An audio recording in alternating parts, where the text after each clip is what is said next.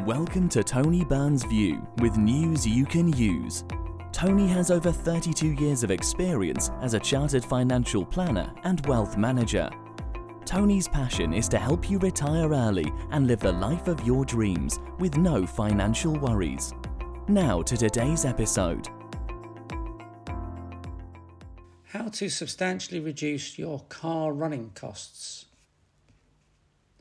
Hot on the heels of my blog last week on how to save your home electricity costs, this week I thought I would write about how to save your car running costs too. I've personally driven electric cars for nearly 6 years, so I'm somewhat of a veteran electric car driver. My two cars have both been Teslas, a Model S each time. I love my Tesla. I'm not a petrol head by any means. I've never been into cars. Before I had a Tesla, I owned a C-Class Mercedes for 13 years.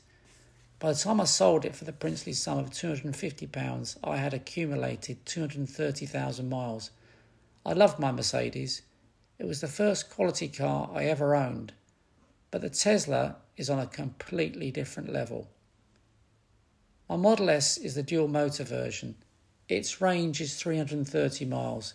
Its speed is 0 to 60 miles per hour in 2.3 seconds.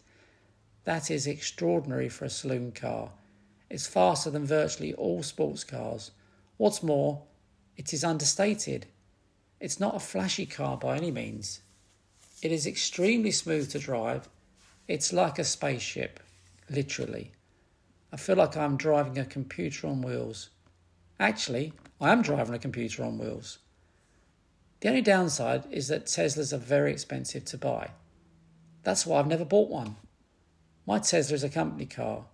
It is on a personal contract hire plan, so the monthly rentals are relatively low compared to buying out of taxed income personally.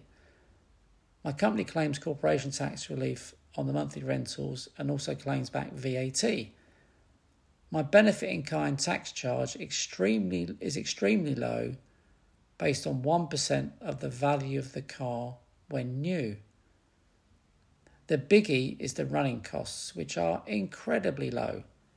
To charge it up from home, it costs £19.95p to £27.40p, which works out at between 7.96p and 8.29p per mile. Get this.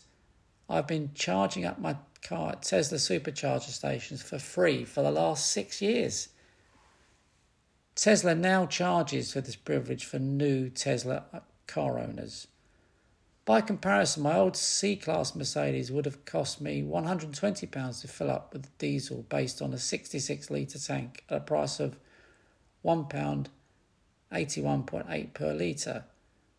That is extraordinarily expensive compared to my Tesla Model S. I have virtually no running costs apart from electricity charging. In 6 years, I've paid for one set of new tyres. I've had no other maintenance costs. As the car has no engine, very little can go wrong. It only has a motor and a battery. The cost of buying electric cars is falling. Today, the average cost of buying an electric car in the UK is around £44,000, but prices range from £17,350 up to £138,826 or even more. A recent study carried out by Bloomberg New Energy Finance highlights a positive change to the electric vehicle market. By improving designs, reducing battery costs and creating more dedicated production lines, the industry is forecasted to lower the price of electric vehicles, so much so that all forms of EV, or electric vehicle, will be cheaper to produce than combustion vehicles within the decade.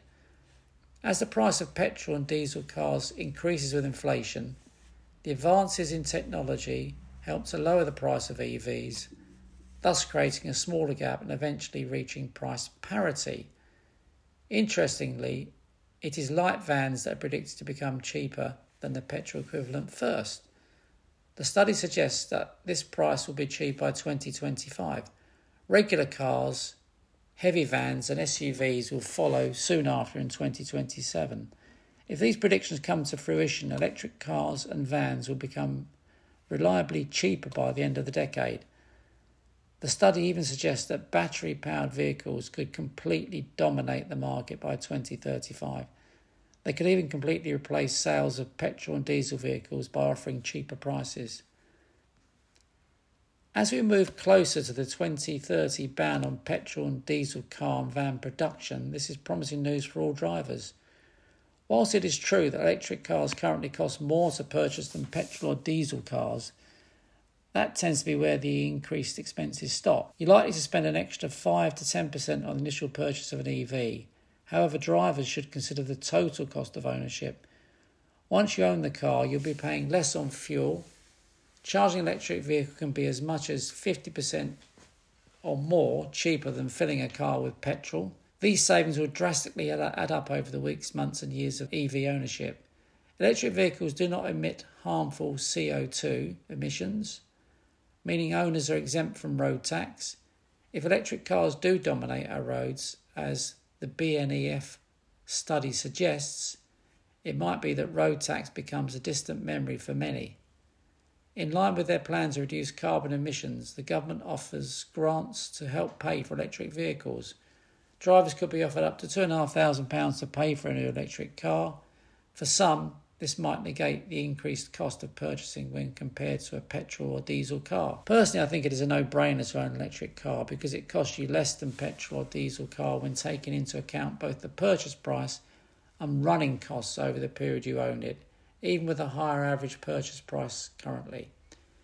If you are fortunate enough to have solar panels and a solar battery installed at your home and you drive an electric car as well, then you have a winning combination to reduce both your home energy costs and your car running costs. This will help you to counter the so-called cost of living crisis and potentially be better off overall. You know it makes sense.